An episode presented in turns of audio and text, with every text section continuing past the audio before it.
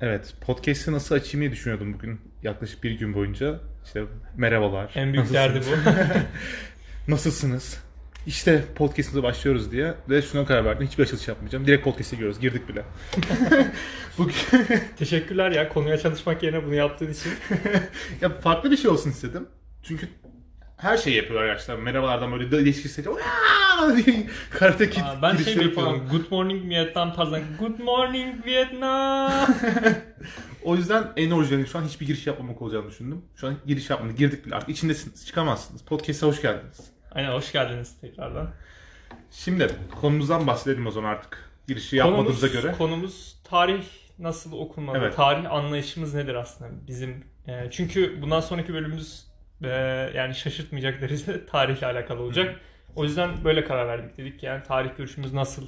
Onu bir netleştirelim ki insanlar daha sonrasında e, diğerki tarih bölümlerinde ya bu adamlar ne konuşuyor böyle ben hiç böyle tarih beklemiyordum bu tarih okuması mı falan diye eleştirmesinler. Hafif vatan hainliği var falan diye böyle görüşler gelmiş. Aynen aslında öyle olmadığımızı ve aslında bunun tarih anlayışımızdan kaynaklı olduğunu göstermek için yapacağız bu bölümü. Bir de zaten herhangi bir konudan bahsederken onun metoduyla ilgili önce bir anlatma, size bir açıklama yapmak zorunda hissediyoruz kendimizi her zaman. Mesela bilimle bilimle ilgili konularımız da olacak ve bilimle ilgili konulara girmeden önce tartışma kültürünü yaptık. Ondan sonra bir bilim kültürü üzerine bir bölümümüz olacak. Bilim felsefesi üzerine Aynen bilim felsefesi. özellikle. Karl Popper'ın en büyük katkılarında bulunduğu alandır büyük ihtimalle. Karl Popper'dan %100 bahsedeceğiz. Şimdi o yüzden Bunu bahsetmezsek zaten o bilim olmaz. yani evet. Şimdi o yüzden e, tarihten metodoloji. için evet tarih metodolojisi ve tarih felsefesi hakkında nasıl tarih okuması yapılır bundan bahsedeceğiz şimdi. Öncelikle tartışma kültüründe de olduğu gibi bir nasıl olmaz ve e, günümüzdeki çoğu insanda nasıl yapıyor? Genel Genelde yanlışlar. genel yanlışlar. Bu noktaya gireceğiz. Şimdi ya hepimiz mesela yani büyük ihtimalle %100'ü falan Türkiye'de en azından hayatının bir dönemini geçirmiş insanlar bu podcast dinleyenler. Türkçe konuştuğumuza göre yani.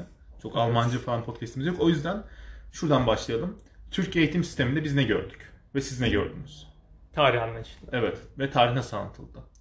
Mesela annemkini biraz biliyorum ben. Buna 30-40 yıl önceki anlayış veya birkaç kitaplara da bakmıştım. Hatta 30'daki 40'daki kitaplara da bakmıştım. Bizde tarihin şöyle bir sıkıntısı var. Tarih aslında hükümetin propagandası olarak kullanılıyor. Ya sadece bizde değil ben Irak'taki Iraklılarla da konuşmuştum. Onlarda da mesela Türk düşmanlığı üstüne bir tarih okutuluyormuş. Genellikle böyle Kahraman tarih bilim olarak değil de işte propaganda gibi görenler bir tek biz değiliz yani. Özellikle Orta Doğu coğrafyası ve Asya'da da yaygındır. Tabii medeniyetle alakalı bence. Biraz da medeniyetleştikçe hani o aşağılık kompleksini atmaya başladıkça artık geçmişteki böyle hatalardan, geçmişteki intikamdan bahsetmek yerine hükümetin ne kadar konuşma özgürlüğü ve işte demokratik olduğuyla alakalı bir durum. Yani. evet. Çünkü propaganda kime lazım? Hükümete lazım tabii ki. Yani. Yani Ve milli eğitimde e, dönemin artık hükümet anlayışına göre şekillendiriyordu Evet. yani tarih Ya anlayışı. kendi gençliğini yaratıyor tarihle aslında. Şeyle birebir gidiyor, ideolojiyle birebir gidiyor. Sana bir ideoloji veriliyor. Tarihte aslında onu destekleyecek yapı olarak kullanılıyor. Daha çok ona kanıtlar üretiyor böyle. Ne- Aynen öyle. neden doğruyuz? Bunun bunun Kesinlikle. üstüne olur böyle bir tarih Özellikle okuması. milliyetçi tarih okumasına baktığımız zaman. Neden biz haklıyız? Neden biz en gözüküyor. iyiyiz? Veya işte hani iyiler ve kötüler anlayışı. Biz veya biz ve onlar Aynen. işte. Tarihe aslında katılmaması gereken bir şekilde ahlak kavramı Katılıyor, katılır. evet. Ama aslında tarihte ahlakın bu kadar yeri yok yani. Sanki hafif bir diziye benzetiliyor sanki tarih böyle. Ha, telenovela gibi. Ki böyle bakıyorsun ah kaybetti. Vay şerefsiz. Nasıl, nasıl hareketler yapıyorlar. Vay, Hay- vay. Hain. Şu Ya kahramana bak. ben mesela şeyde ikinci Viyana kuşatmasında okurken Ağladık. şeye aynen bayağı şey olmuştum böyle ulan bak bak Litvanya atlıları ge- işte e, geliyorlar diyorum böyle uf gelmesinler ya, niye Tarihteki geliyorlar böyle en büyük hani atlı charge bu arada onu da belirtelim. hani ona bakmıyorum mesela ne olmuş en büyük atlı çarşmış umurumda değil yapmasınlar abi biz alacağız şeyini bak gözüyle bakıyorum yani senin de olmuştur böyle ya Tabii Herkes ki ya. Herkesin geçtiği bir dönem çünkü bize bunu bu öğretildi.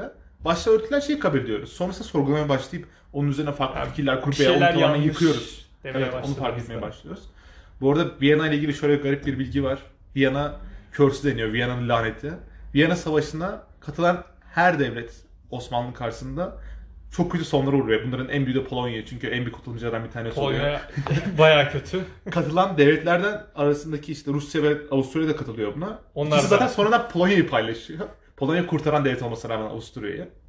Sonra zaten Rusya'da Hiçbiri Dünya Savaşı'ndan sağ sağ çıkamıyor. Osmanlı da dahil buna. Yani hep- hepimizi yok etmiş. Biraz, biraz aslında şeye benziyor. Ee, savaşın taraflarından da bakarsak Doğu Avrupa'nın kendi içerisindeki Evet. bir sıkıntı olduğu için sonrasında da Doğu Avrupa Batı Avrupa'dan daha geride kalınca Doğu Avrupa Birliği gibi aslında. Doğru güzel bir şu an. Aynen. Da neyse konumuz Viyana Savaşı değil. Evet böyle ha- hafif bir bilgi verelim dedik. Bu yan Şimdi- hikaye. Yani küçük bilgiler olmazsa olmaz böyle. Tadını veriyor böyle. Arkadaşlarınıza gidip böyle söyleyebileceğiniz tatlış bilgiler. Aynen. Şimdi Ortamlarda satılır. ki tarihin olmaması gereken özelliklerden bir tanesi ortamda satmak için öğrenmeyin veya hiçbir şeyi. Ha amacınız tabii ki ortamlarda satma olmasın. Yani ortamlarda gelince söyleyebilirsiniz güzel Ama şeyler. bu eğlenilir. amaçla yaparsan sıkıntı. Evet bu sefer çünkü tarihte şey olmaya başlıyor. Evet böyle küçük küçük damlacıklar halinde Ee, oluyor. nasıl oluyor? tarih. Bakıyorsun işte en büyük adlı şarj hangisi? En büyük kale kuşatması hangisi? En büyük top hangi savaşta kullanılmış? Bu sefer tarih an- okumanız çoğuluyor. En büyükler, en Kanka küçükler. işte birbirinden aynı En- noktalar halinde En oluyor. kötü yenilgi, en kısa savaş. E, Böyle bakınca kopuk kopuk, birbirinden alakasız. Daha çok popüler kültür gibi böyle hani oradan Aynen, buradan bilgi toplama. satmak hemen böyle işte bak bunu biliyor musun? Barda kız düşürmek için yapılacak. Taktiklerden bir tanesi yani. Evet, Duman kullanıyor. En büyük atlı şarjı biliyor musun? Orada diyor ki ne kadar entelektüel bir adam. Ben düştüm. Barda kız düşmese de Botan dövence adamlardan bir tanesi düşmüştü. Çok entelektüel birine benziyorsun diye. Aldım Evet, güzel yaramış. Evet. Ama amacınız bu olmasın. Bu iyi bir Kesinlikle. şey değil. Ama artılarından bir tanesi sonuçta. Ya bu yan fayda gibi Evet. bir şey. A- ana amacınız bu olmamalı. Ana amaç tarihi öğrenmek ve kendinize de oralardan bazı Zaten dersler çıkartmak. Onun yani. derinlemesine gireceğiz zaten biraz sonra. Yani nasıl okunmalı kısmında. Şimdi yanlışlardan devam edelim. Devam edelim. Şimdi bize nasıl başladılar? İlkokula girdik. İlk, ilk öğrendiğimiz şey tarihle ilgili ne oldu? Atatürk oldu. Benim tarihle ilgili ilk bilgim Atatürk oldu. Derslerde, Hmm. ilkokul dersinde. Üçüncü sınıfta falan sanırım. Hayat bilgisini veriyorlardı diye hatırlıyorum. Olabilir. Zaten da direkt kapaktan başlıyorsun Evet. ya. Ve şöyle başladı. Atatürk diye birisi var ülkemizi kurtardı. 1881 yılında doğmuştu. 1908 yılında ölmüştü. Böyle bilgi küpürcüğü halinde bunu ezberleyeceksin.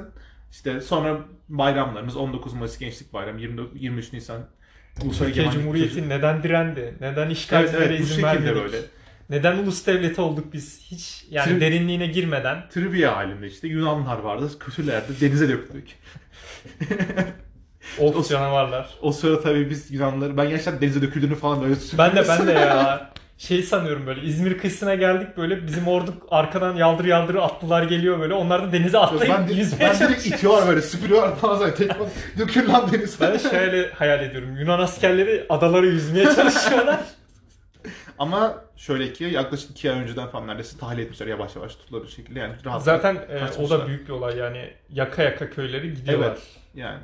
Türk ordusunu yavaşlatmak Hatta için. İzmir bulunduğu zaman çok harabe İzmir şeklinde yangını bulunuyor. da bayağı o açıdan signifikant yani Evet. önemli bir şeydir. harabe Geçer. şeklinde bulunuyor yani İzmir'de bulunduğu zaman. Yani bu şekilde başladı. Hemen böyle bir bunu öğreneceksin. Bu doğru, bu bilgi. Hiçbir şekilde sorgulamaya dayalı bir öğreti yoktu zaten. Zaten e, anlatıdan da tarihsel hani tanrısal bir bakış açısı yerine böyle işte birinci şahstan biz hep Evet. o Türk Atamın gözünden e, savaşında böyle hani askerlerden biri gibi. Ben mesela öyle izliyordum yani. Oradaki askerlerden biriyim böyle bir kenarda elimde bir yandan da mızrak, bayrak dolanıyorum. Bir de mükemmelleştirilmiş Bakıyorum oluyor olaya. mesela. Onun özelliği de öyle oydu. Hani cesur aslan gibi Türk askeri ve fare olan Yunan askerine Korkak. karşı eziyorlar, eziyorlar. Ama şöyle bir şey anlatılıyor mesela. Sakarya Savaşı'na girilmeden önce askeri kaçaklarla ilgili yasa çıkarılmak zorunda kalıyor. Çatır çutur kaçıyor Türk askerleri yani askerler. Her, yer, her yerde olur bu yani. Ya Yunanlardan da kaçıyor. Evet. Herkes kaçıyor. Kimse öyle öbürüne daha aslan değil. O küçük küçük farklar. Ama hepsi insan sonuçta. Sadece Genel olarak fark edilen yani ulus odaklı bir bir, okuma birlik, oluyor. birlik İnsan fark olduğu. Hep yok yok sayılıyor. Yani karşıdaki fare işte değersiz varlık gibi görülüyor. Ama yanlış bir şey çünkü insanların arasında böyle ırk düşmanlığını Pekiştiriyor, yok etmek evet. istiyorsak aslında yapılması gereken oradaki tarih anlayışında doğru bir şekilde yerleştirmek yani. Yani Atam bile hani bu konuda bence böyle düşünmüyor. Kendisinin zaten şeyle ilgili sözü var. Çanak- Sonrasında zaten Yunanistan'da biz dostluk Evet, ilişkileri Çanakkale başlatıyoruz. ilgisi de sözü var Anzaklara karşı söylediği. Sizin askerleriniz burada güvenli yatıyor diye Çanakkale mezarları, Anzak mezarları oluyor. Evet. Avustralya'ya söylüyor. Yani, yani Atatürk'ün bakış açısı da bu değil aslında. Çünkü nefretle gidersek işin sonunda bir yerlerde toslayacağımız Evet. ve bunun sonucunun hep yıkım olacağını biliyor yani. Böyle nefret üstüne bir ulus kurulmayacak.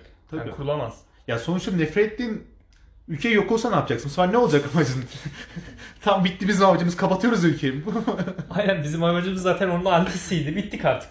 o da sıkıntı felsefede yani bir şeyin antisi olarak var olmak. İnsan hayatında da aynı sıkıntı yaşıyorsunuz yani. İntikam üzerine hayat devam ettirdiğiniz zaman eline sonra sana zarar veriyor. Yani kaçınılmaz olarak. O yüzden bunu öğrendim. Sonra ne öğrendik? Ee, yine hani hep, hep Kurtuluş Savaşı odaklı bir tarih görüyoruz zaten. Kurtuluş Savaşı sonrası ilk bize öğretilen tarih. Ee, kongreleri öğrendik. Benim Aynen öyle devam vardı. etti. O da yine sıra şeklinde. İlk işte e, Samsun'a çıktı. Ve, Sonra ve Hafsa şey de çok sıkıntı ya. Sanki RPG oyunu oynuyormuş gibi her şey Atatürk ve çevresine Ha, evet, gidiyor. evet, evet. Mesela yandaki hikayedeki aslında yan hikayedeki oradaki mesela diğer generaller falan hepsi unutulmuş yani. Evet. Sanki ya Batı cephesine atanan Doğu cephesi Kazım Karabekir sanki Atatürk'ün Evet. atadığı normal bir general gibi O çok bahsediliyor. sonra da şeyde bahsediliyor. Ta 8. sınıfta inkılap dersinde biraz gördük cepheleri görürken. O zamana kadar Kazım Karabekir insanın Kim o adam? öyle Kimse- yok yani. Kimsenin umurunda değil. Evet. Mr. Nobody diye geziyordu adam. Aslında bakınca Atatürk ve ekibi diye bahsediyoruz. Evet. Çünkü Atatürk gemiye binerken bile yanında bir sürü insanla geliyor. Çünkü Evet. o aslında İstanbul'dan hani ülkenin artık bu durumunu kabul etmeyen bir topluluk yani. Özellikle genç ya da böyle işte değişim isteyen hani hepsi cumhuriyetçi değil bazıları işte sadece işgale karşı falan. İşte ortak bir bir topluluğu. birleşen farklı görüşte insanlar aslında. Hani bize sanki şey ilk başta şey gibi anlattı. Atatürk işte tarifeli vapur seferiyle binmiş bandırmaya. Tek başına Yemeği ittiriyorlardı.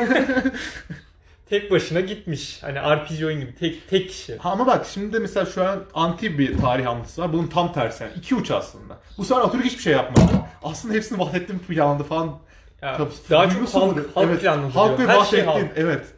Ya Vahdettin orada esir padişah yani ne yapabilir ki? Abi yani? Vahdettin o kadar zeki ki. Savaşıyormuş gibi gösteriyor kendini Atatürk'le. Ama aynı zamanda İng- ya İngilizce yok etmiş adam. Yok et. O sarayda var ya o saray. İngilizcenin IQ testi var arkadaşlar. Bu doğru doğru bilgi değil. 200 çıkıyor Vahdettin. 200. Tamam tamam Ondan sonra şimdi korkuyorlar. fazla şey Evet yani kısma bunun, hani tersi de sıkıntı. Ya 2-3 arasında dolanıyor. Aşırı Ama okumalar işte bunlar. gerçeklik genellikle 2-3 arasında bir yerdedir. Her zaman. Tabii ki ya. Eksternalist bir bakış açısına bakınca zaten bir kısmını hikayenin atmak zorunda kalıyorsun. Evet. Bak Uyumayanı Mesela- atmak zorunda kalıyorsun. Atatürk'ün açısından bakınca tarihte bu sefer Vahdettin ve diğer bütün generallerin yaptıkları hiçe sayılıyor. Doğu cephesi. Batı cephesi kimse umurumuzda değil. E, bu Vahdettin'in taraftan bakınca da Atatürk ve yine arkadaşlarının yaptıklarını bir kenara atıyoruz. Hı hı. Ya illa birilerini eliyoruz. O yüzden tarihte mesela boşluklar oluşmaya başlıyor. Evet. Neden? Mesela işte diyorsun ki ya Çünkü açıklayamıyor Atatürk- adam. Atatürk şimdi- açıklayamıyor. Atatürk şimdi Batı cephesinde buraları yaptıysa Doğu'da biz Ermeniler ne ara yendik ya falan oluyor. İşte hep böyle küçük şeylerle bahsediyor. Ya da Vahdettin'in oradaki misyon neydi falan. Bunlar hep kopuyor yani Abi bu şeyde de var. İdeolleştirme konusunda da var insanları. Mesela herhangi bir siyasi lideri falan ideolleştirdiğin zaman hatalarını bu sefer hatalarını hata olarak görmemeye başlıyorsun. Öyle zorunda kalıyorsun. Çünkü ideolleştirme oldu değil mi? Hani şey vardır. Don't meet your heroes. Asla kahramanlara tanışma diye. Çünkü kafanda öyle bir Hmm. ideolleştiriyorsun ki kahramanla Şey, e, onun öyle tanrısal özellikleri olmadığını görünce yıkılıyorsun. Çok uzun süre kabul etmek istemiyorsun. Ama yapmayın arkadaşlar. Herkes insan. Biri, öbürleri daha iyi insanlar. Bazıları daha kötü insanlar ama kimse böyle simsiyah işte kötüyüm ben kötüyüm. amacım sadece kötülük yapmak. Aynen. Onu Yok. da bir, bir bölümde konuşuruz. Evet, Kötülük problemi. Yani aynen iyi kötü nedir ve yani saf kötülük olabilir mi konuları. Bu işte hani şu anki hükümetin hükümetlerin yaptığı ideolojik tarih anlatmasında hep bir e, idealleştirme var insanda. İnsanları bir artık değere atfetme mesela. O adam iyiliğin temsilcisi. O adam kötülüğün temsilcisi. Veya işte Sembolikleştiriyor evet sembolikleştiriyor. Sanki hani bir İncil okuyormuşsun gibi yani gerçekten. Ya. ya onlar artık bazı şeylerin temsilcileri oluyor. Evet. İşte yine şuna değineceğim işte. Bu kongreden bahsederken kongreden öğrendiğimiz şu hani kongre nereden çok bahsedildi. Böyle ne konuşuldu, kimler vardı falan. Hatta Hayır var- oldu. Evet. Bu Şu, tarz. ama sırasını öğrenmemiz lazım. O çok önemli. Hafsa oldu. Sonra gitti Sivas mı vardı? Sivas. Hayır, lan saçmalama, Amasya. Amasra, Erzurum, Sivas. Sivas. Sonra da zaten Ankara'ya gidiyor. Evet. Tamam bakın bakın Bak- iyi öğretmişler. Hayır iyi öğretmemişler bunu. bir tanesini karıştırdım. Gayet iyi ne, ne öğretmişler. biçim Çok tarih okuman var senin ya? Ya bu şekilde öğretilmişti. İşte hep tarih ya sanki üzerine. şey oluyor. O kongrelerde neler konuşulduğundan daha çok kongreyi hangi sırada yaptıkları evet, önemliymiş o gibi önemliymiş oluyor. gibi oluyor. Sanki Atatürk'ün işi gücü yokmuş böyle ya bak bir çizgi çizmiş böyle bak hangi sırada yapacağız bunları bir planlayalım. yani Hani daha çok dış görünüşüne odaklanmış oluyor yani. anlam olayın. eksikliği var mesela. Evet kesinlikle. Oralarda ne konuşulduğunu mesela çok bir önemi yoktu. Hı hı. Yani alınan Veya- kararlar Veya da lisede görmeye başladık. Cumhuriyet ilan, ondan hatırlıyorum mesela. Cumhuriyet kavramını çok bilmeyen çocuklar olduğumuz için işte Cumhuriyet neydi? Halkın kendi kendini yönetmesi diye böyle o şekilde ama en iyi, en, en iyi yönetim Cumhuriyet arkadaşlar o kadar yıldır bulamıyorduk. Osmanlı 600 yıldır diyorduk ki ne, ne bu en iyi yönetim şekli bulamıyoruz. Ama- Adıysa ben mesela şeye çok şaşırmıştım ya. Ya binlerce yıl önce cumhuriyetler Evet. var. Tamam yani halk seçmiyormuş ama cumhuriyet sisteminde yönetilen Abi, ülkeler varmış halkın yani. seçtiği de var. Şu andan daha cumhuriyet olanlar da var. İsviçre'ye yakın şekilde mesela Yunanlılardan bahsedelim Atina Cumhuriyeti'nden. Atina'da vatandaş şu an herkes oy kullanabiliyor. Milletvekili diye bir sen kimse temsil etmiyor. Sen gidip direkt kendini temsil ediyorsun. Direkt demokrasi var. Doğrudan demokrasi. Evet. Bayağı aslında biz şu anki iş- işleyen demokrasi sistemden Daha, daha, demokratik, bir sistem. bir sistem. Ama işte öyle anlatılıyor ki sanki eski karanlık böyle e, cumhuriyetin olmadığı bir dünya var. Evet. Ve onun üstüne Kanka yeni bir o zaten. yeni bir ışık, yeni bir of cumhuriyet diye bir şey keşfetmiş. Tarihi sürekli bir ilerleme olarak görmek de sıkıntı mesela. Sürekli ilerleyen bir insan, sürekli, Aynen, sürekli gelişen. iyiye gidecek, Evet. en iyiye gidecek. böyle. Alakası yok. Tarihte çok büyük uçurumlar var ya. Çok büyük aşağı düşüşler var. Ama şey de demek değil mesela. Demokrasi de ille iyiye gitmek anlamına gelmiyor bu arada. Mesela demokrasinin en güçlü olduğu zamanlarda Atina'da demokrasinin en büyük eleştirmenleri de en zeki insanlar aslında. Bugün Platon, bugün Sokrates diye bahsettiğimiz insanlar bunlar demokrasiye karşı en sert konuşan insanlar. Platon diyor ki demokrasi insan sadece demagogları öne çıkartıyor diyor. İyi bir yönetim şekli Aynen değil diyor. çünkü o dönemde Yunanistan inanılmaz bir Evet. konuşma sanatı şeyi çıkmış. Yani Bütün çünkü kendi hesabı yapıyor yani. Demokrasinin hesabı bu. İnsan sayısının çokluğuna bakıyor. Ve bu her zaman en iyi şey değildir. Yani yine aynı noktaya geldik. İyi ve kötü. Sürekli olarak bunun uygun, dayatılması. uygun o Mesela bizim okumada lazım. da padişahlık kötü. Çünkü eski ve işte ülkeyi geriye götüren sanki tek sebep oymuş gibi yansıtılıyor. İşte cumhuriyet geldi iyi, yeni. Evet. Ülkeyi ileriye taşıyacak kesinlikle. Hani böyle bir anlayış güdülüyor. Yani iyi kötü ayrımı yapılmış direkt ikisi Aynen arasında. Bunlar pozitif, bunlar negatif. Ama aslında baktığımızda hepsinin kendi içerisinde iyi kötü yönleri var. Hiçbir öyle tamamıyla iyi, tamamıyla kötü değil. Ya en uygunu ne diye bakmak lazım. Yani dönemine uygun. Hatta işte şöyle bir söz söylemiştim ben sen de beğenmiştin sanırım. Demokrasilerin kalitesini halkın kalitesi belirler. Yani aynen aynen. Hatta şey diye sormuş. Kimden buldun bunu? Monarşilerin ve diktatörlerin kalitesi ise yönetici kesimin kal- kalitesi belirler diye. Yani o yüzden zaten halkın bir seviye olmadan demokrasi olması sıkıntı. Bu sefer demagoglara öne çıkıyorsun. Hani en eski eleştirilerden bir tanesi Platon dedi diyor ki siz mesela bir marangoz şey yapacaksınız. E, o ta sandalye yapacaksınız diyelim ki. Gidip sandalyeye bir generale mi danışırsınız nasıl yapmam gerekiyor diye. Gidip bu sandalyeyi bir denizciye mi danışırsınız nasıl? Hayır marangoza danışırsınız. Marangozlar arasında dersiniz ki şöyle mi olur böyle mi olur. Peki ülkede bir savaş krallarken niye gidip marangoza danışıyorsun savaşı? Veya ülkenin ekonomisinde kimi ticaret yapacağız derken niye gidip general danışıyorsun? diye Aynen. güzel bir soru soruyor kendisi. Neyse şimdi konudan sapmadan. Ne, neyden bahsettik? İyi ve kötü Evet. anlayışı penceresinden hep böyle bir iyi kötü ayrımı. Yani tarihi daha çok çizgi film karakterlerinin arasında hani anime arasında böyle bir mücadeleymiş gibi göstermek e, yanlış bir şey. Öyle bir şey durum yok yine. Onun dışında şey çok netti. E, bunu Emrah Safa Gürkan da bahsediyor zaten şey e, bunu herkes bilir kitabında. Hani bu tarihi böyle açılan kapılar, kapanan kapılar, o çok güzel ya. 71'de Anadolu'nun kapıları Sanki Türkiye'ye böyle- açıldı. Türkler 1071'de Anadolu'ya bir anda girmiş böyle. Bu- Hani pop-up gibi çıkmışız böyle. Aa biz Türk- Hayır bu bize de hakaret bu arada. Çünkü Türkler çok eski zamanlardan beri var. İskitler var. Ya bu daha çok. Yunanlıları Yunanlıları doğruyorlar. Evet. Ya da o yani şu an bize İşgalciymişiz karşı olanları. gibi Diyor ki oluyorsun. aynen siz 1071'de geldiniz. Ondan önce yoktunuz zaten diyor adam. Doğru Ama diyorsun. aslında Roma kayıtlarında bile orada yaşayan göçebe Türk halklarıyla ilgili kayıtlar var. İskitler bunlar özellikle. Milattan önce 500-600'dan Aynen. beri oldular. Yine kapı açılır, kapı kapanır. Başka bunun en büyük örneği Türk tarihinde İstanbul'un İstanbul, evet, evet. Bu, bu en büyük örneği. Hatta bunun tarihçiler çok bizde tarih hocaları çok tartışmasını falan yapar Ama dünyada kimse takmıyor bu olayı. sanki şeymiş gibi İstanbul fethedildi ve yeni bir çağ açıldı. Bu direkt artık bir kapı resmi koyuyor önümüze. Diyor ki yeni çağa girdik. Evet. Keşifler çağı İstanbul'u fethi. Ama alakası yok. Nerede, yani yerel tarihçiler dışında kimse bu görüşü benimsemiyor. Çünkü ya şöyle Bizim bir şey tarihçiler onu daha çok şey anlatıyorlardı. Tabii biz fethettiğimiz için e, kabul etmiyor bunu Avrupa. o, onun yerine gidip 1492 alıyorlar ama aslında arkadaşlar İstanbul'un fethi tabii ki her şeyin Ama işte bunu sorduğun zaman İstanbul'un fethi dünya çapında ne değiştirdi? Cevap veremiyorsun. Çünkü onlar önce hepsi bütün değişimler Bunu bize başladı. şey diye açıklıyorlardı. kalelerin yıkıldığını görmek feodaliteyi yıktı. Ama sonra öğrendik ki yani araştırınca tabii ki meğer ondan önce de bir sürü kale savaşı olmuş. Bir sürü kez kaleler fethedilmiş ve daha da önemlisi İstanbul'un kendisi de çok çok fethediliyor Evet. yani. Ruslar bile gelip bir ara fethediyor, fethediyor. Bulgarlar fethediyor, herkes fethediyor. Hani ya O İstanbul, da çok büyük yanlış. Abi İstanbul sanki aşılmaz bir yermiş gibi görünmesi Aynen kanka lazım. şeyden kaynaklı, ideolojik okumadan kaynaklı. O kadar övmemiz lazım ki İstanbul'un fethine. Siliyorsun tarihten. Mustafa Fethi'ni siliyorsun. Aynen, Fethi'ni mesela ben- siliyorsun. İnanamamıştım yani. Sürekli fark ettiysen bize İstanbul'u fethedemeyenler gösterilir. Mesela Avarlar geldi fethedemedi. İşte Araplar geldi fethedemedi. Hiç fethedenler, Latinler Abi bahsedilmez. fetheden yok diyorlar zaten adamlar. İlk kez fethedildi. Çok... Ne kaleymiş arkadaş. Kanka yani işte biraz da şeyden kaynaklı bu. İşte bakın yine aynı noktaya geldik. Boşluk. İdeolojik anlatım boşluk Evet. yaratıyor tarihte. O Bulgarların fetihleri falan silindi. Yok, yok ya öyle bir şey yok. İşte biraz şundan kaynaklı. İnternetin getirdiği devrime çok ayak uydurmuş değil.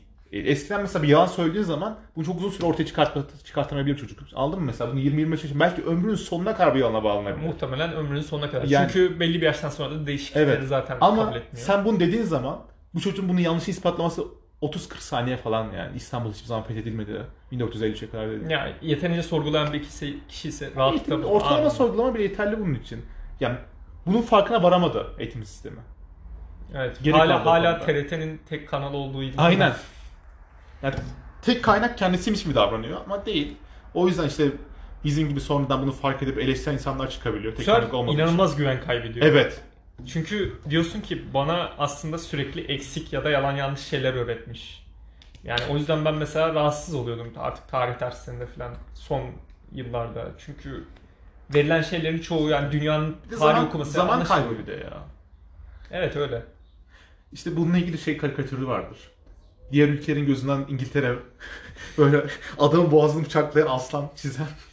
İngiltere'nin gözünden İngiltere kedi böyle kendini sevdiriyor. Ya herkes tabii biraz yapıyor onu büyük ihtimalle kendi ülkesine gereksiz böyle övme konusunda ama sanırım azalacaktır internetle beraber. Daha ortak Yani bir tarihe doğru. artık tartışmaya başladı. Özellikle şey falan da var ya işte Reddit'tir. Evet, Reddit. İnsanlar konuşuyor yani. Reddit'le kendi ilgili aralarında. size öneririm bari şöyle bir katkımız olsun.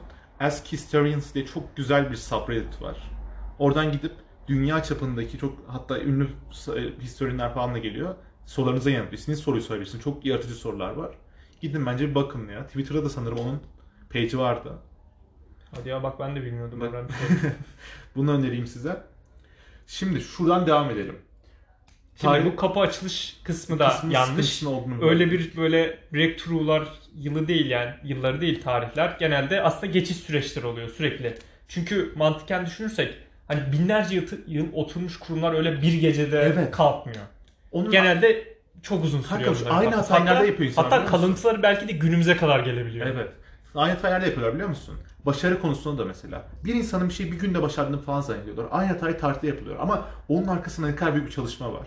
Aynı şekilde ortaya çıkan fikir mesela 1992 yılında Christopher Columbus'un Amerika'ya basması. Bunun altında ne kadar büyük bir aslında bir çalışma bir birikim var. Pusula teknolojisinin gelişmesi lazım. Neden ihtiyaç çıkmış böyle bir Yani. şey? En, en başta onu sormuyorlar. İhtiyaç varmış da yapılmış. Herkes şeyi olarak düşünüyor tarihi. Hani e, artık ne bileyim son yüzyılda girdiğimiz bu hani planlama ve proje kısmının artmasıyla birlikte hani ileriye dönük stratejiler yapalım, yüzyıllık Aha, strateji evet, evet, yapalım mantığıyla bakınca tarihe sürekli şey diyorlar. Zaten planlıyorlardır yüzyıldır bunu. O yüzden komplo teorisi yapıp duruyorlar. Ama aslında bir ihtiyaç var. Yani Bunu gidermek için Aşırı çıkıyor. anti-fatalist bakıyorlar yani. Sanki her şey kendi adamların elindeymiş gibi bakıyorlar. Aslında tarihin çok büyük kısmı fatalizmden kaynaklı. Yani zorunda kaldığın işleri yapıyorsun aslında tarihte. Bu şey gibi. Oradaki bir çiftçiye bakın. Sen niye şövalye olmuyorsun? Utanmıyor musun çiftçilik Aynı gibi. orta çağa gidip böyle suçlamak gibi bir şey o adamı. Ama çok fatalist bir dünya o zaman. Şu anda aslında öyle ama ya- yalancı bir fat- antifatalizm gösteriyor Ya, insanlara. Ben şey olarak düşünüyorum mesela bu bir gecede e, her şey değişti anlayışını özellikle filmler güçlendirdi, güçlendirdi Evet. bence dizilerde. Çünkü filmde siz iki saat içerisinde adamın başarı hikayesini ya da o tarihteki olayı anlatmak zorundasınız. Ve bir filmde tutup da hani İstanbul Fethi'ni anlatan bir filmde tutup da hani binli yıllardan başlayıp aslında Bizans'ın nasıl çöküşe gittiğini anlatmazsınız. Ne yaparsınız? Abi bir gecede işte şey oldu. Ulubatlı Hasan sancağı dikti İstanbul düştü. Büyük ihtimal Ulubat Hasan diye de birisi yok bu arada. İlk diken de o değilmiş galiba. Evet. Yani- Hazarfen Ahmet Çelebi diye de birisi yok. O kesin yok yani. Ya o çok saçma bir olaymış Hazarfen Ahmet Çelebi. Uçan bir adam var. Padişah şerefsizin teki olduğu için hapse atıyor. Ondan sonra hiç bilgi gelmiyor böyle. Herhangi bir şeyini kullandırma çok tehlikeli adam bu uçmayı bulmuş deyip hapse attırıyor.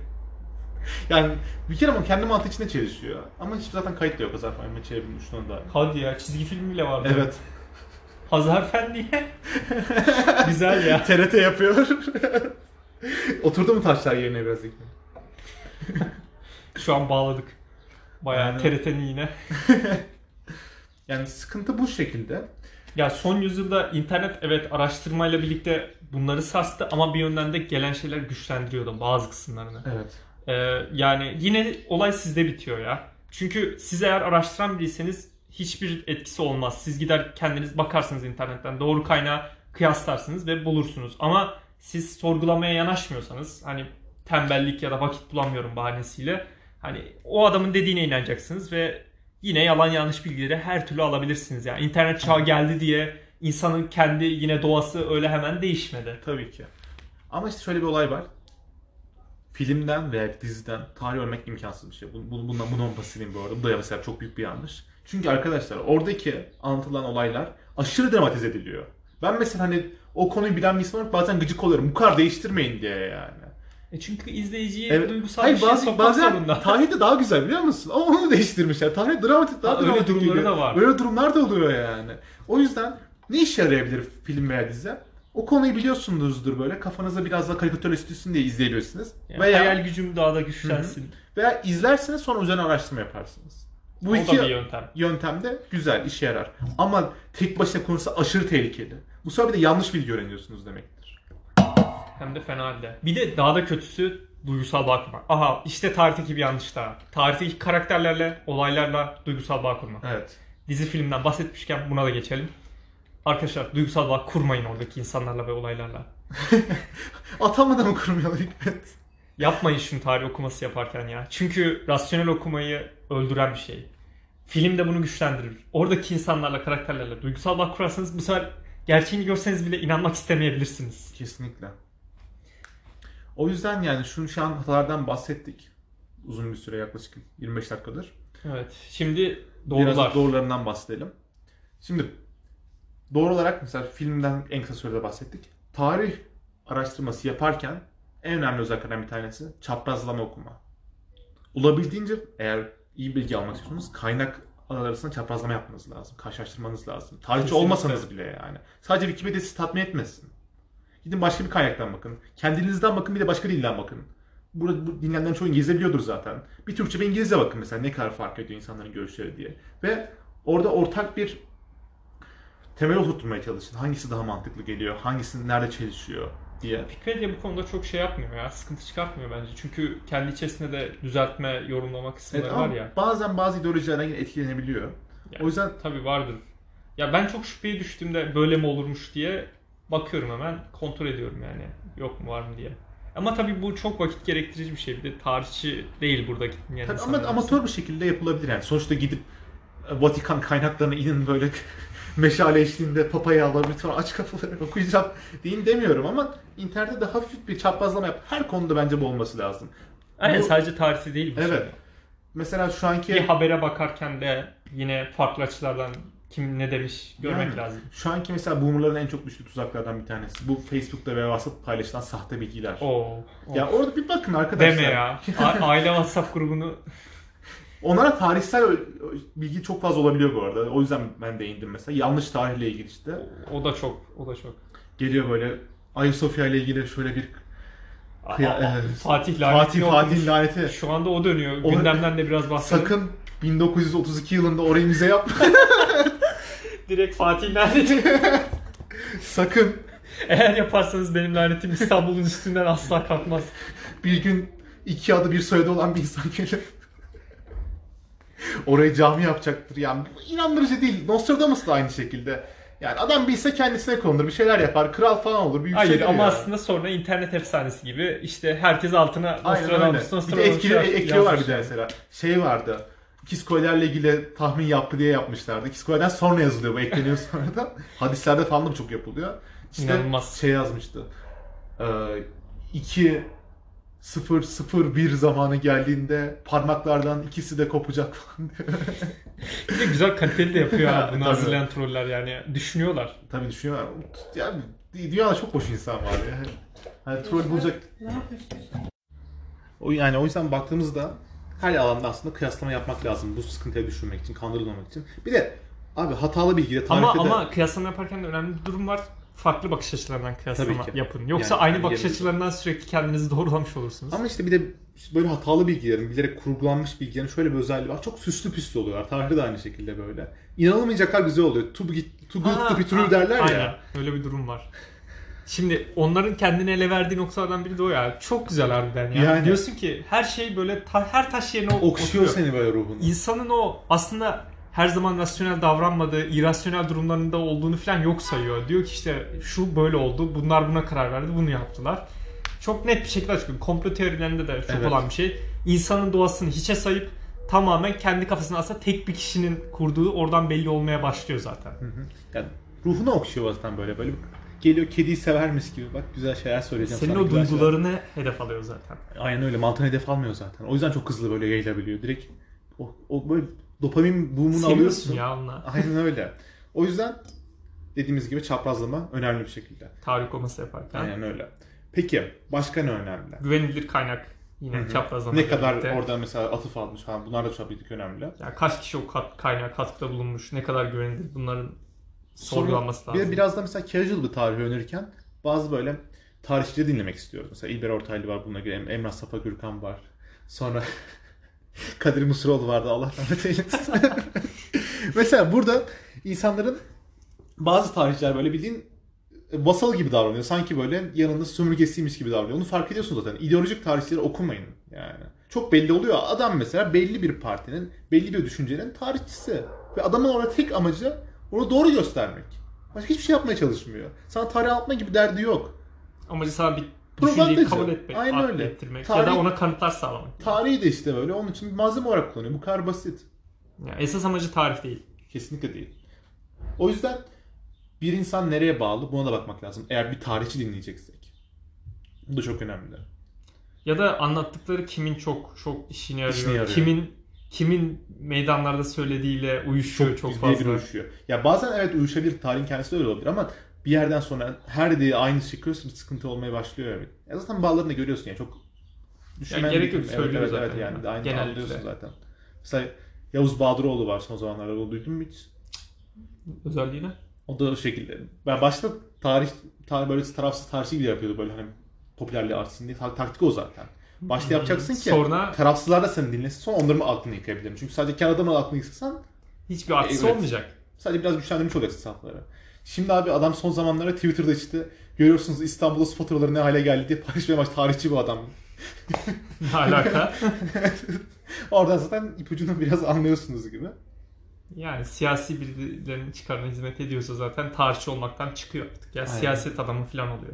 Onun dışında tarihi okurkenki amacımız da çok önemli. Benim mesela tarih okurkenki amacım, en büyük amacım ders çıkarma ve aslında şey gibi tarih bir sosyal atölye. Ya bu konuda deney yapamayacağımıza göre Evet. Geçmişe bakacağız. şeylerden bir şeyler çıkarımlar Mesela yapmamız bununla en güzel örneği yakın zamanda koronaya bakabiliriz. İnsanlar pa- pandemi durumlarında nasıl davranıyor? İnsanlar çok büyük bir ölüm tehlikesi o zaman nasıl davranıyor? Neye bakıyorsun? İspanyol grubuna bakıyorsun. En yakını. Çok bayağı yakın İspanyol grubu. Çıkış nedeni olarak falan. Çünkü çok fazla sansür oluyor. Ölüm oranı da yaklaşık olarak aynı. Yüzdesel olarak. İspanyol grubuna bakıyorsun insanlar nasıl davranmış? Mesela ben bakmış mesela saklamışlar. Çünkü şöyle Dünya Savaşı'nda o kadar çok insan ölüyor ve normal hale geliyor ki ölüm böyle. Bu, bu ne arkadaşlar? Grip Biz, alışığız zaten durum olmuş. İtalya'da falan küçük kanser oluyor. Mesela şu an çok bir tepki göstermemiz nedeni ölümden çok uzağız. Yakın zamanda hiç öyle katastrofik bir event olmadı yani. Evet aslında diğer tarihi olay vebayla kıyaslayınca zaten İnanılmaz bir hiçbir, şey veba hiçbir ya. durum yok. Yani şehrin %60'ını silen bir e, Canavardan veba bahsediyoruz ya. Ya veba muhtemelen şu an koronaya evlat ya sen nesin? Vele, velet diye dalga geç, amatör. Sen bak bu camiada yenisin şimdi harcarlar seni diye ders veriyordur Yani, yani. korkunuzu da indirir. Mantıklı bakmanızı sağlar. Dersin ki insanlık bunu atlatmış, sakin olmam lazım. Gerekli önlemi alacağım korona konusunda ve sonrasında sakin olacağım. Çünkü insanın çok daha büyük sıkıntılardan geçtiğini biliyoruz. Aynen bu şey açısından da önemli. Özellikle son dönemde böyle işte kıyamet Evet, evet, evet. senaryoları, filmleri, dizileri çıkınca insanlarda böyle bir melankolik işte Aynen öyle. dünyanın sonu gelecek zaten. İnsanlığın eli kolu bağlı, hiçbir şey yapamayız. Gidişat çok kötü gibi bir durum Hiç oluyor. olmadığımız kadar güçlüyüz ama. Aynen. Bakınca mesela diyorsun ki tarihteki eski durumları atlatan bir insanlık şimdikini mi Ki atlatamayacak? Bu oradaki ne? zo- elimizdeki az imkanlarla atlattık bunları. Yani yani. İnsanoğlunun o yaşama direncini İnsanı görüyorsun. yok etmek zor bir şey yani. Biz istilacı türüz Evet, arkadaşlar. bir yani. böcekler iki insanlar. bir tek ikimiz kalacağız. Hepsini yok edeceğiz bütün türlerin böyle. Yumruk kırmaya hamacıyla dövüş. evet istilacı bir türüz. Çok kolay kolay her yerde yaşayabiliyoruz. Ya insanın yaşamadığı yeri düşünsene. Grönland, Antarktika, Her yer. sıcak soğuk iklimlerin hepsini Ve yaşayabiliyoruz. tek bir hani tür olarak yani gayet büyük. Çok başarı. başarılı. O yüzden arkadaşlar sakin olun yani daha dünyanın sonu gelmiyor. Ahir zaman. Getirirsek biz getireceğiz. Evet zaten. evet evet. O Öyle dışlar, dışsal sebeplerden gelmeyecek. Elinizde o kırmızı düğmelerden uzak tutun nükleer atacak falan. O sıkıntı olmaz büyük ihtimalle. Biraz da çevreci davranırsanız dünyanın çok bize bir derdi olduğunu düşünmüyorum ben yani. Gelirse de abi bizim dışımızda dışarıdan gelir. Ona bir şey yapamayız gerçekten. Bir Uzaylı ya da göktaşı, evet, göktaşı. göktaşı şeklinde. Ona da yapacak bir şey yok izleyip ne zaman diye bekleriz eğer o kadar teknoloji gelişmezse. O yüzden şuna değinmemiz lazım. Tarih okumak insanların rasyonel davranmasına neden olmaya var. Büyük bazı olaylar rasyonel davranmasına neden olur.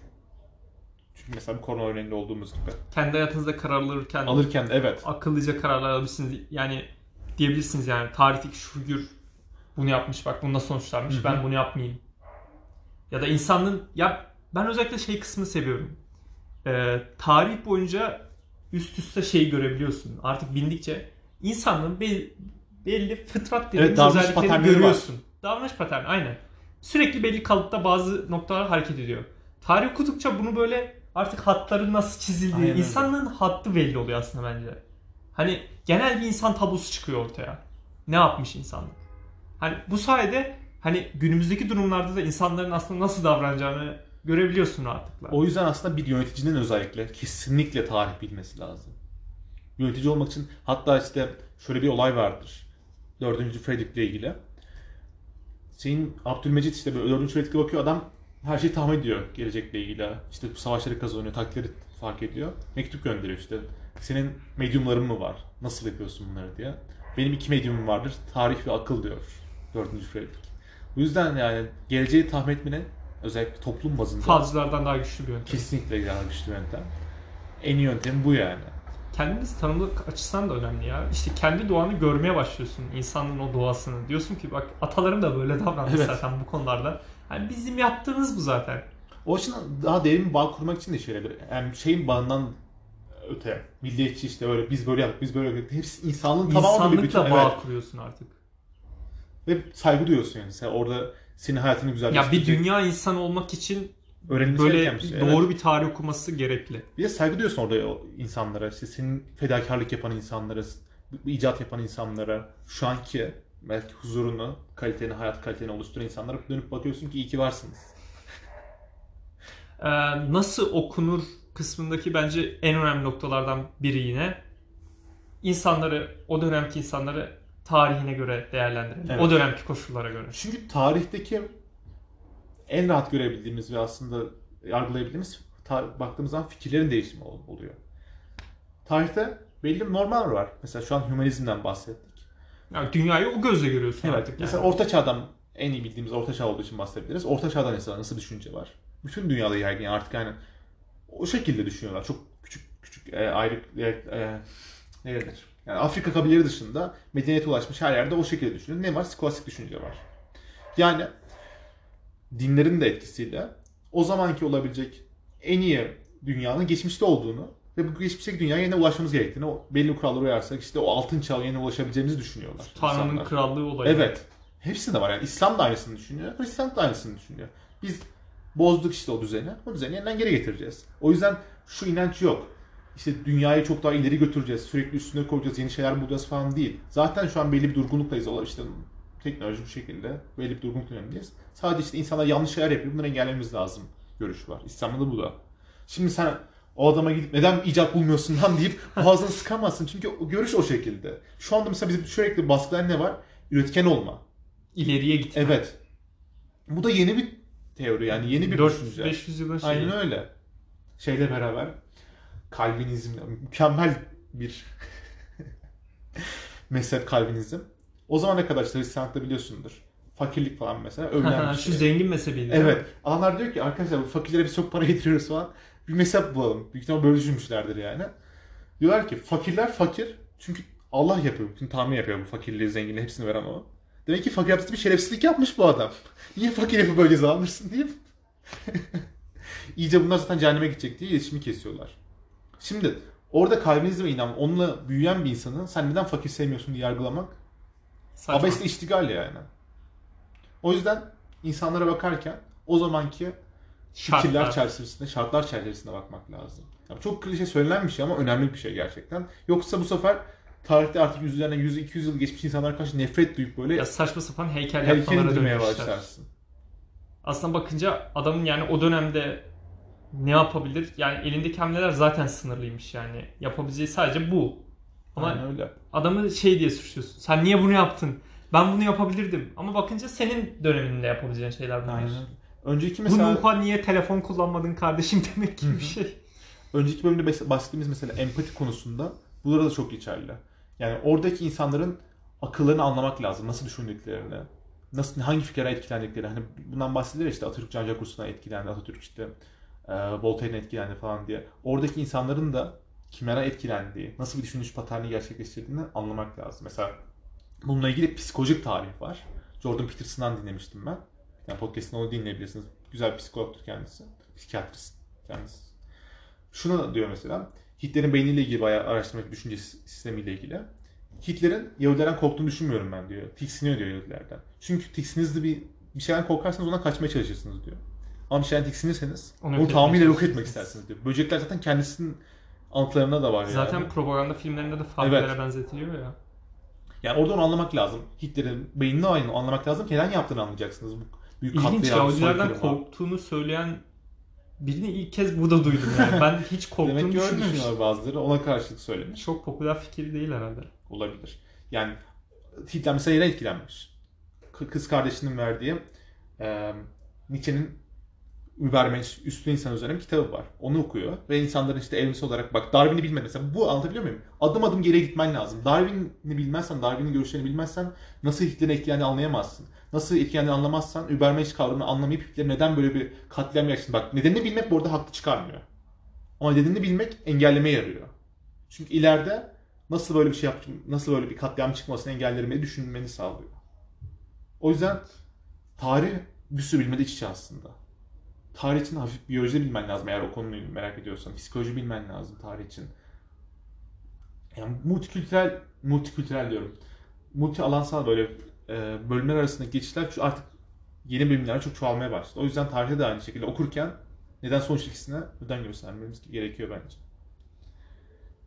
Başka söyleyeceğim sanırım bir şey kalmadı. Tarihte ne yanlış ne doğru. O zaman özetleyelim. Abi, diniz insanlara dikkat edin başta. Kaynaklar çok önemli. Evet. Sonrasında duyduklarınızı olabildiğince az katın fikirlere. Çok önem gösterin okurken. Çünkü eğlenceli de biraz ya. Nasıl değiştirir insanların kafalarının. Kişi bazlı okumayın. Sürekli tek taraftan bakmayın. Evet. İyi kötü yargılamasına kesinlikle düşmeyin. Bir de- Ya çok sevdiğim bir Rus atasözü vardır. Ee, dünyada ancak insanları şeytan yargılar diye şeye Hmm. gönderme yapıyor. Diyor ki sen diyor insanları iyi kötü diye sürekli yargılama. Hani kendini doğru davran Tabii. işte. Nedenini anlamaya çalıştık ya işte. Bu, bundan da bahsettik yani seri katilleri de anlama gibi. İleride engellemeye çalış. Halk neden böyle bir tepki verdi? Bu insan neden böyle bir şey yaptı? Yani bir sürü amaç olabilir. Bir, önlem almak için tarih kullanabilirsin. İki, ge- insana nasıl davranacağını tahmin etmek için kullanabilirsin. Üç, bir bağ kurup kendini iyi hissetmek için de kullanabilirsin. Kötü bir kullanım şekli değil bence yani. İnsanlıkla belli Ya bir bağ kurup. fanatizme kayıp abartmadığın Evet. sürece bu da iyi bir şey aslında. Yani oradakilerle bağ kurup güzel hissetmeni Yani. sağlıyorsa Ben mesela Truvaların devamı olduğunu hissetmek, romanın böyle bir vatandaş, yani romanın hükmettiği bir ülkede yaşamış olmaktan kendimi mutlu duyuyorum. Bu, kadar- bu nefret içermiyor tabii. Roma'da yaşamayanları öldürelim değil de mesela hoşuma gidiyor düşündüğüm zaman. e, tabii yeryüzüne yeniden Roma inince kendisi direkt katliamlara başlayacak. Şimdi güçsüz olduğu için böyle konuşuyor. O yüzden fikir almak için de çok güzel bir şey. Çünkü e, geçmişteki her şeyi birebir bilmiyoruz. Mesela common sense arada kaybolabiliyor. Geçmişte mesela şöyle bir yöntem yapılmış diyelim ki. Mesela depresyon nasıl mücadele etmişler veya bir soğukla sıcakla nasıl mücadele etmişler diye bakıp bunu hayatına uygu- uygulayabilirsin. Bu açıdan tarih bence kesinlikle işte şöyle anlatılan kazanların yazdığı saçma sapan deli saçması olarak adlandıran bir bilim değil yani. Çok işe yarayan özellikleri var. Bu şekilde düşünmek de çok tehlikeli. Yani. Ya tarihi geçmişin böyle tozlu rafları gibi düşünmek Evet. sıkıntı ya. Aslında tarihin gelecekle de çok alakası e, var. çok alakası var. Çok işe yarayabilir yani. Sosyolojiyle çok alakası var en fazla da aslında. Sosyoloji, işte bu insanın fıtratını hani özünü görme açısından da tarih elimizdeki birinci kaynak yani Aynen bu öyle. açıdan. Şu yalanı da böyle yani ya- yanlış anlayışı da e, kapa- Elimine düzeltip elimine edip kapatalım. Tarihi kazananlar yazmıyor arkadaşlar. Tarihin tarafı olduğunu düşünüyorsanız demek ki diğer taraflardan bakmamasınız demektir. Çünkü tarihin amacı olabildiğince tarafsız yazmaktır. Bazı taraflı yazan insanlardan sürekli maruz kaldığınız için tarihin tarafı olduğunu düşünebilirsiniz. Ama öyle bir olay yok. Çünkü farklı yerden bakıp elim etmeniz lazım. Ve kazananları yazmaz, tarihi yazmaya uğraşan insanlar yazar tarihe. Türkler mesela en fazla zafer kazanan devletlerden bir tanesidir. Tarih boyunca Çinlere karşı bir sürü savaş kazanıyor, Moğollara karşı kazanıyor. Ama kendi kaynakları çok fazla olmuyor. Çünkü kültürler olarak öyle bir anlayışları yok tarih yazmakla Umurunda değil. Yani evet. Ben işime bakarım diyor. Ülke Fred'i sömürürüm diyor. Bu şekilde bakıyor. Öyle yani. O yüzden ön yargılı şekilde yaklaşmamak lazım hiçbir şeye. Bu şekilde Evet bizi dinlediğiniz için teşekkür edelim diyelim o zaman kapatalım. evet, iyi günler dileriz.